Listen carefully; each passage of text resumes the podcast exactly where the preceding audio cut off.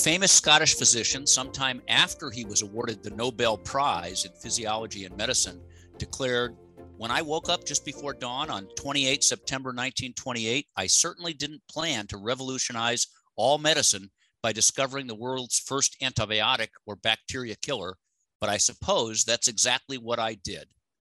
Alexander Fleming's discovery of penicillin remains one of the most inspiring stories of absolute luck and powerful observation skills in scientific history. A brilliant but chronically untidy experimental chemist at St. Mary's Hospital in London, Fleming had actually left a huge pile of germ cultures heaped up in a corner of the laboratory as he left to go on vacation. On returning, he noticed that one of those Petri dishes had become contaminated with some kind of blue-green mold. Around the mold, the dish was completely clear of bacteria. He took time to notice that. That was probably his genius moment. And then, after studying it, he had the presence of mind to ask, why did that happen? And that, people, was the beginning of the Nobel Prize discovery, penicillin. It was a wonder drug that saved many thousands of lives throughout World War II. The methods that he used to discover that drug led to the development of many other antimicrobial drugs in the following decade. But in my opinion, his true brilliance was not the accidental discovery of penicillin and being smart enough to notice it, but it was his prediction. He actually predicted that overuse of the drug would lead to it being ineffective. And then he watched along with the rest of the world as the natural effectiveness of the drug declined. Paradise won and then lost, all in a few decades. Penicillin is one, but not the only antibiotic invented that has subsequently been transformed into becoming ineffective.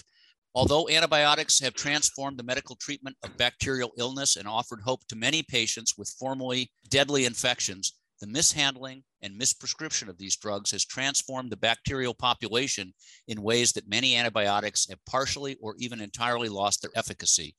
There are methicillin-resistant Staphylococcus aureus, which is sometimes called MRSA. There's vancomycin-resistant Enterococcus, multi-drug-resistant Mycobacterium tuberculosis, carbapenem-resistant Enterobacteriaceae.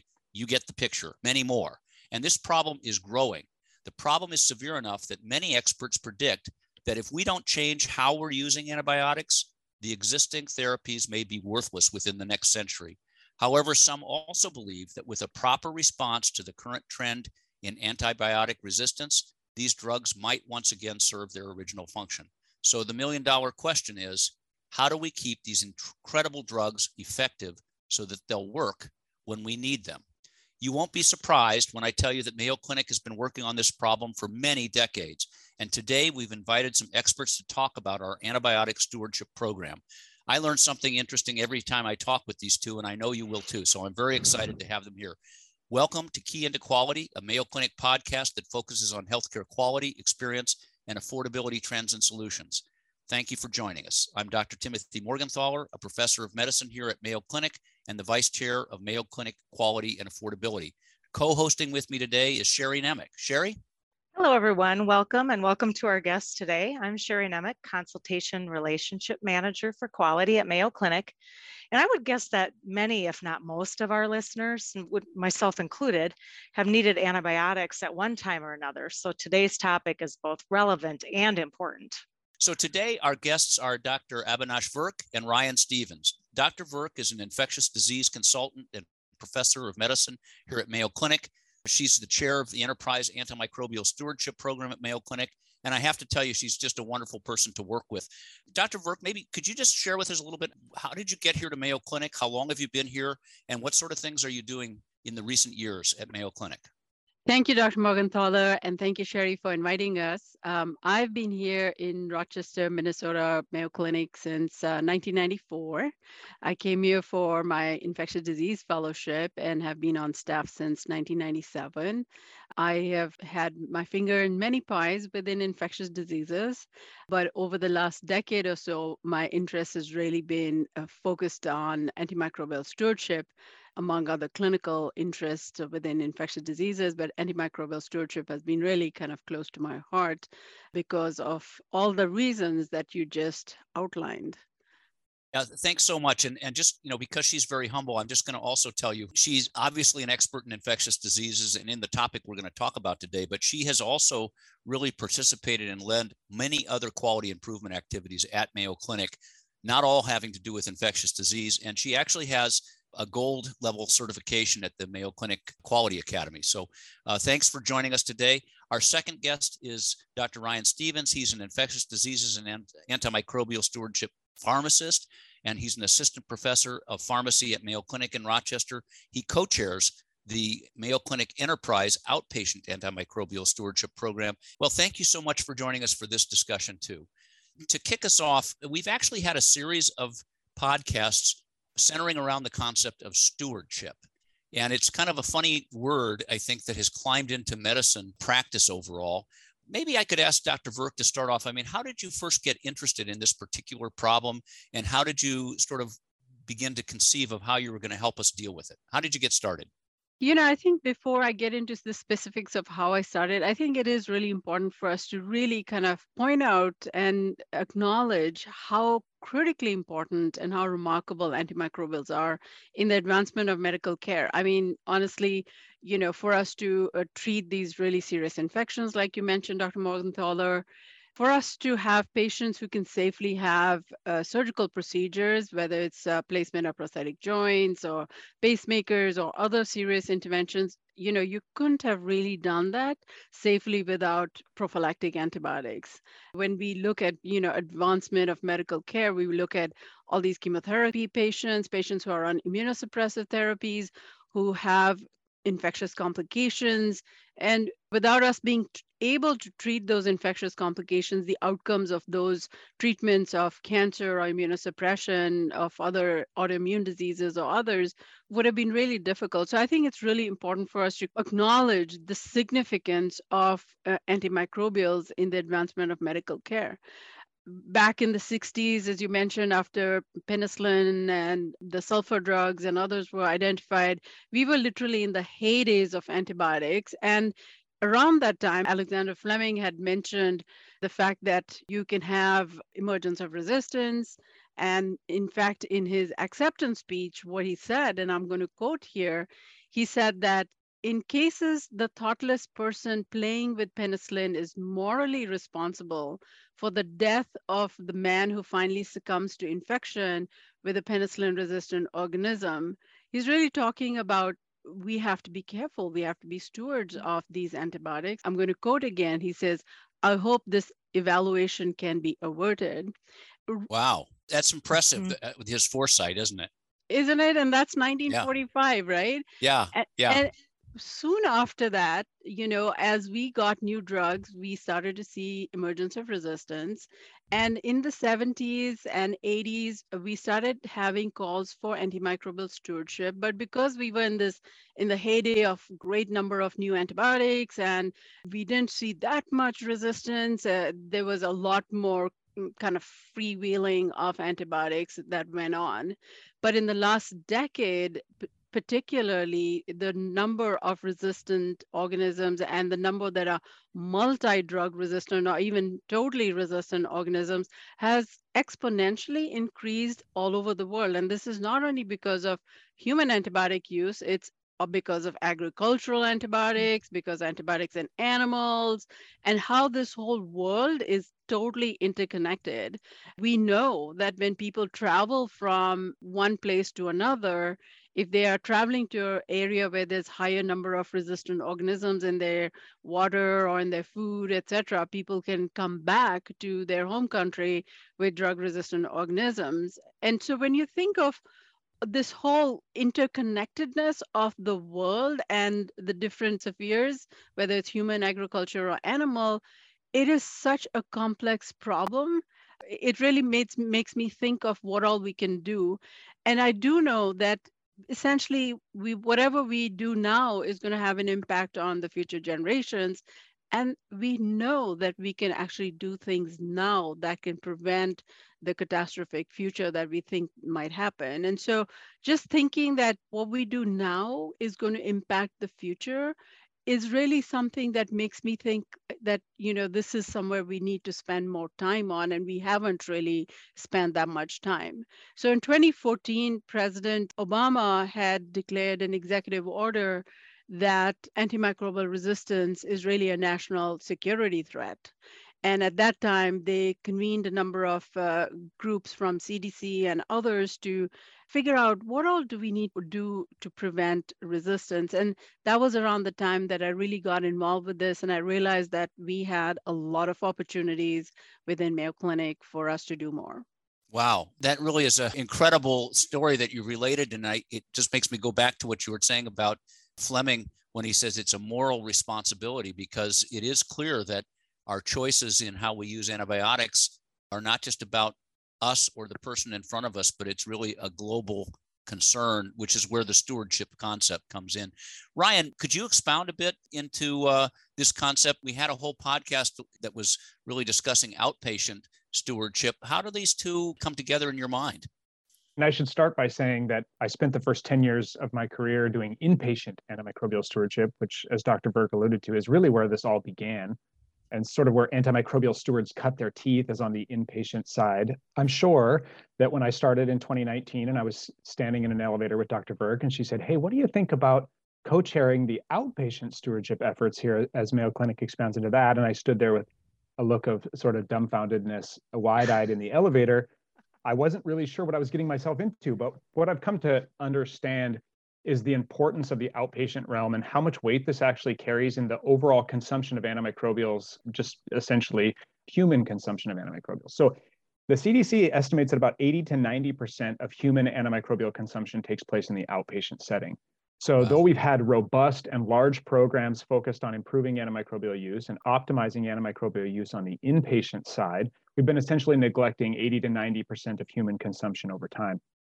In that sense, what makes outpatient really exciting, what continues to generate my interest in the topic, is just that it's really the final frontier of antimicrobial stewardship. We've talked about stewarding inpatient use. We've have guidelines and core elements for stewarding use in nursing homes, in critical access hospitals. We have sort of increasing regulation around antimicrobial consumption in the animal population. And so outpatient medicine really makes up a huge bulk of usage and a very interesting place to try to intervene on it. And so specifically, when you think about the inpatient setting, a lot of times you have a patient stay that's days to weeks in duration. You have the sort of nimbleness to be able to change antimicrobials on the fly if you need to as a result of ongoing information. Versus the outpatient side, we're talking about a lot of providers spread across over a large number of clinics with a huge amount of sort of geographic variability. And a lot of times those prescriptions are not necessarily going through only internal pharmacies, but they're being routed through all kinds of external pharmacies, which sort of limits the ability to control and steward these things well. So it represents a tremendous challenge as to how to best implement stewardship in that setting, given that it sort of deviates from what we know and what we've come to know about how to do it on the inpatient side. Yeah, so I'm beginning to appreciate what a large, complex issue that this is with your opening comments. And so obviously it's going to take a lot of people to come together to try to address it. So Dr. Virk, as you got started, who did you involve in this work at Mayo? So back in 2014, 2015, we were mostly working in Rochester. We had a very robust program that started back in 1980s. We had physicians who were working on antimicrobial stewardship activities and pharmacists. One of our pharmacists has been really critical in the development of our program, Lynn Estes.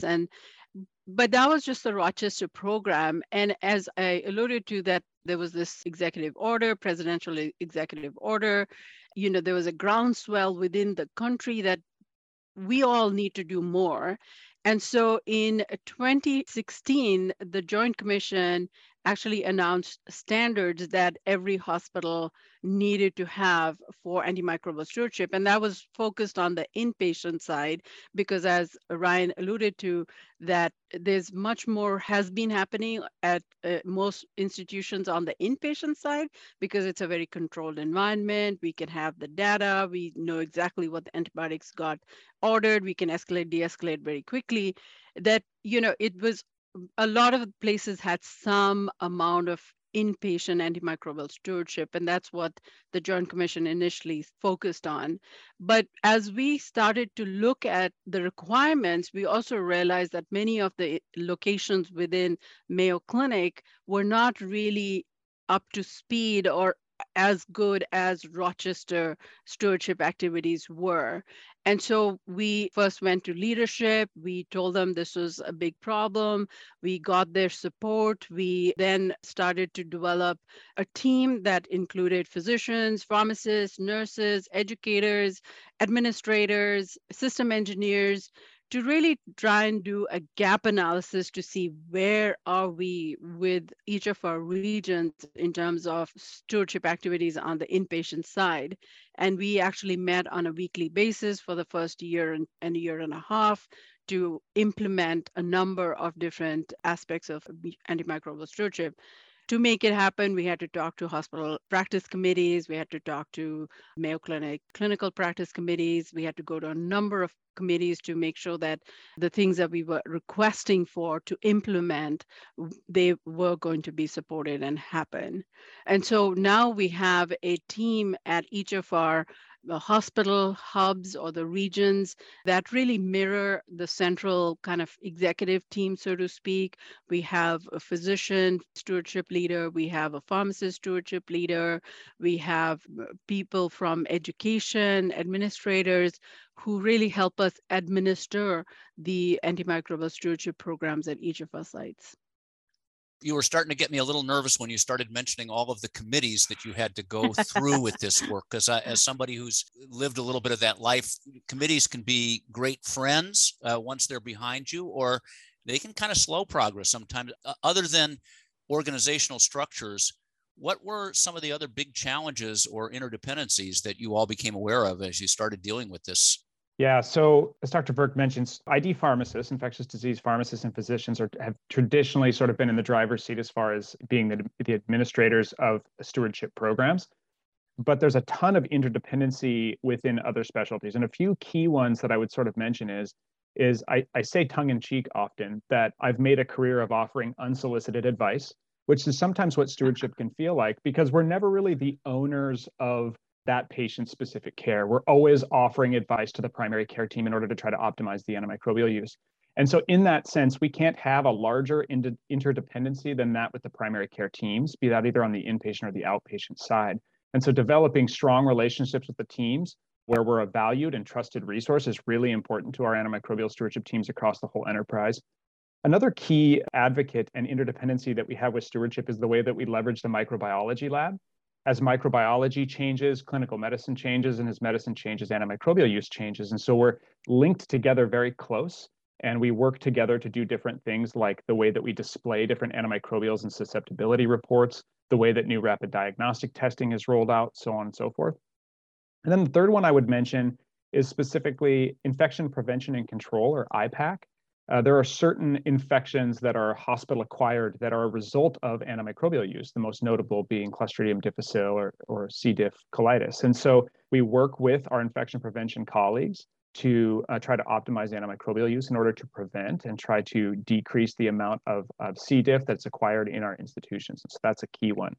The last one that I'll mention is informatics. And as we move into more and more of informatics-heavy or IT-heavy age, we're learning more and more about how critical it is to have informatics support to be able to understand how we operationalize these tools in the electronic health record to make them sort of usable for our team and most optimal for the teams that are receiving our recommendations. So yeah, several interdependencies. I want to ask a kind of a detail, but I think this will help our listeners highlight one of the things you talked about. As a physician who's practiced in the hospital, I see a patient, I'm worried that they have an infection, I order a culture. Describe for the listeners a little bit, what am I going to get back from the laboratory, and how does that sort of intersect with some of the concepts that you just raised? Yeah, absolutely. So, the culture will be collected, improve care of the one patient. But the other unintended consequence of antimicrobials that Dr. Fleming alluded to in his speech that we've already talked about now, which is the fact that the more we use an antimicrobial, the less effective they become. And so what we do in our patients today will impact what happens in our patients tomorrow. And so what can be a big challenge with antimicrobial stewardship is there are direct things that you can observe, like the raw tonnage of antimicrobials you're utilizing or direct patient outcomes. But there's also some things that can be less easy to observe in the short term, which is things like changes to the microbiology in Rochester, Minnesota. And how does the way that we change antimicrobial use in our institutions, both inpatient and outpatient, change the bugs that we're seeing in our community? And that's a really slow process. That happens very slowly and over time. And so it can be hard for those of us that want to see really quick outcomes and very quick gains. Sometimes antimicrobial stewardship is a matter of playing the long game and recognizing that there's longitudinal impacts to the work that's being done today. So Dr. Virk, in this, we'll call it a long journey. You've had a lot of years experience in this work. Have you had any surprises along the way? I think the surprises have actually been more of the pleasant surprise. Yeah, there are some, uncomfortable surprises as well. But the most pleasant surprise that I've had is I'm always amazed at how interested and willing providers are to help make changes. For example, as Ryan mentioned, we are interdependent on our internal medicine colleagues or other services. And, every time we approach them and we say, okay, this is the problem, this is what we want to do, we are always received with positivity as opposed to, oh, don't come to me and I don't want to hear this. That of not wanting to listen to us or not wanting to take our advice is a smaller proportion of that, but most of the providers are very willing to look at what we want to recommend. The other negative part of the surprise is that I'm always saddened to see how rapidly evolving this field is in terms of evolving resistance. Just a few years ago, we never even talked about drug-resistant candida or multiply resistant yeast infections. But now we have a really drug-resistant candida that people can potentially get in the United States. And so, it's a rapidly evolving field. We have to continually evolve and improve our methods of detection, methods of intervention. And these opportunities of improvement continue on a regular basis. So if you were going to outline for our listeners now, what are the main components of our current antimicrobial stewardship program? What are they and what do you see as the next steps? Main components of antimicrobial stewardship are really having a team in place that can actually do the work, because if you don't have that, you're never going to get anywhere. Again, it depends on whether we're talking about inpatient or outpatient, but we really have to have a method to identify the problems. So how do you identify the problems? You really identify them based on either is the right drug being used for the right syndrome? Is the right duration being used for the right syndrome? For example, you can kind of look at indications and say, all the patients in the hospital with community-acquired pneumonia, how many of them got what is called the guideline concordant treatment? And those that are not guideline concordant, how can we intervene? How can we educate? How can we change things? And so you kind of have to have a series of things that are accepted as the norm. And then you need to measure them and see how are we doing according to those norms, and then try and identify how can we intervene on those. And there are many methods of intervention. In the hospital, you can do immediate interventions by calling the team and say, hey, you can stop the meropenem and put them on ceftriaxone.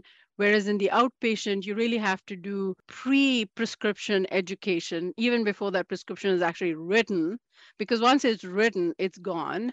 And then you can only give data feedback to the providers after it's already happened, but you can't intervene as the prescription is being written. And then finally, that data piece, as Ryan was mentioning, without having that data, it's hard to kind of know where you are, how are you doing, how can we improve. And a large part of this really is the electronic health system or health record.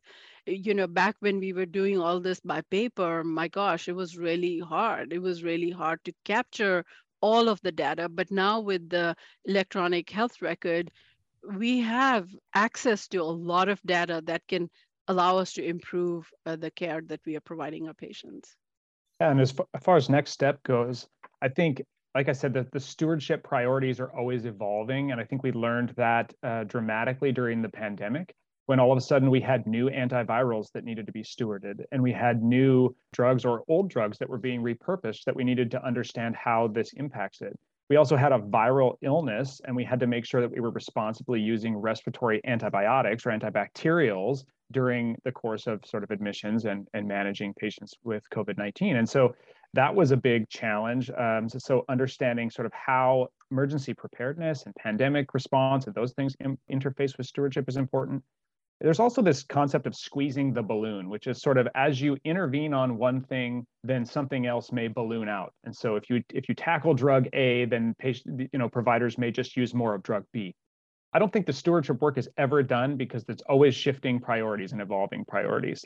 The last thing I would say for next steps is just that the stewardship community has to keep up with technology advancements. And this happens in the micro lab, and this happens with artificial intelligence. And so understanding how we use artificial intelligence in order to impact the identification of patients who are key candidates for stewardship is really important.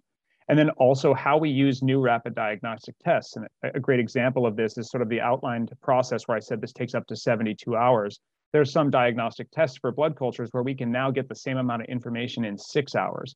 Well, that now means that if we have the information, we have to find a way to operationalize it and get that information into the hands of providers so that rapid decisions can be made and interpreted correctly. And so that oftentimes comes with stewardship intervention and leveraging the stewardship team to take this new information or these rapidly available tests and taking them to the clinicians with recommendations.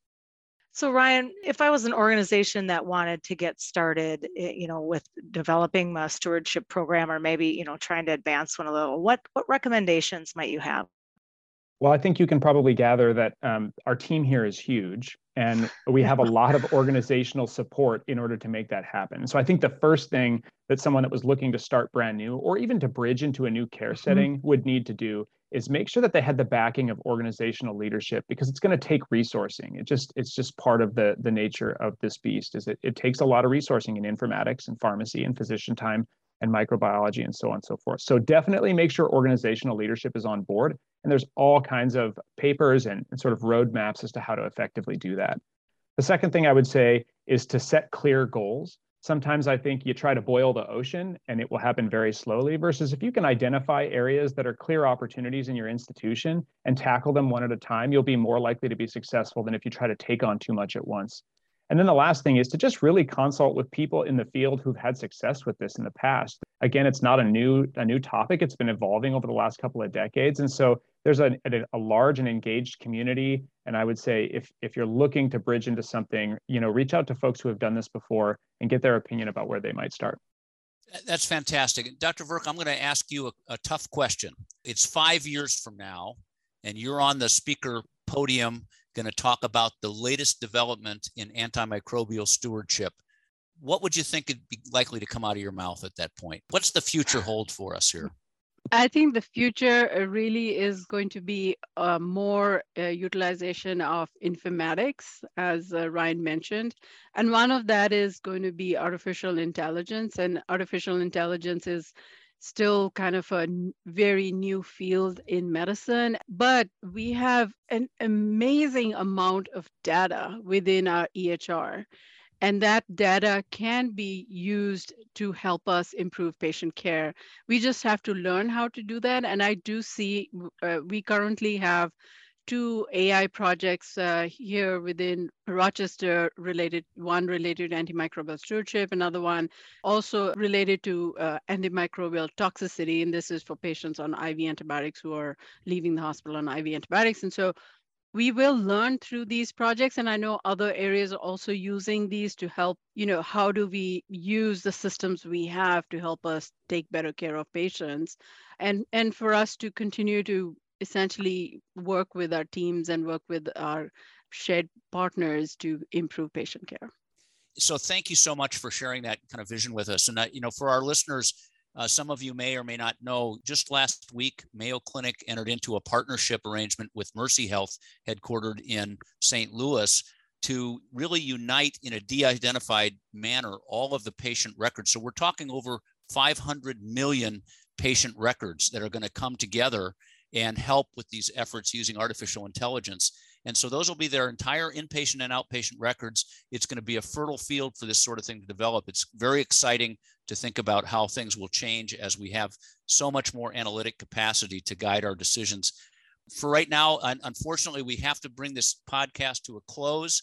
I'm so glad that you two could join us, and I appreciate so much your expertise, not only in helping us take care of our patients, but in helping our listeners learn more about antimicrobial stewardship. We're coming to the close of Mayo Clinic's Key into Quality podcast, which aims to help you take some of those first steps to address extremely important quality challenges in your organization.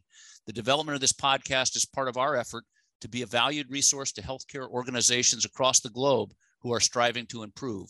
Our goal is to improve quality for patients and the populations that we all serve. Let us know if you've enjoyed this podcast, give us your suggestions for topics and improvement, and share the podcast with others across your organization so the information can be spread. Until next time, goodbye.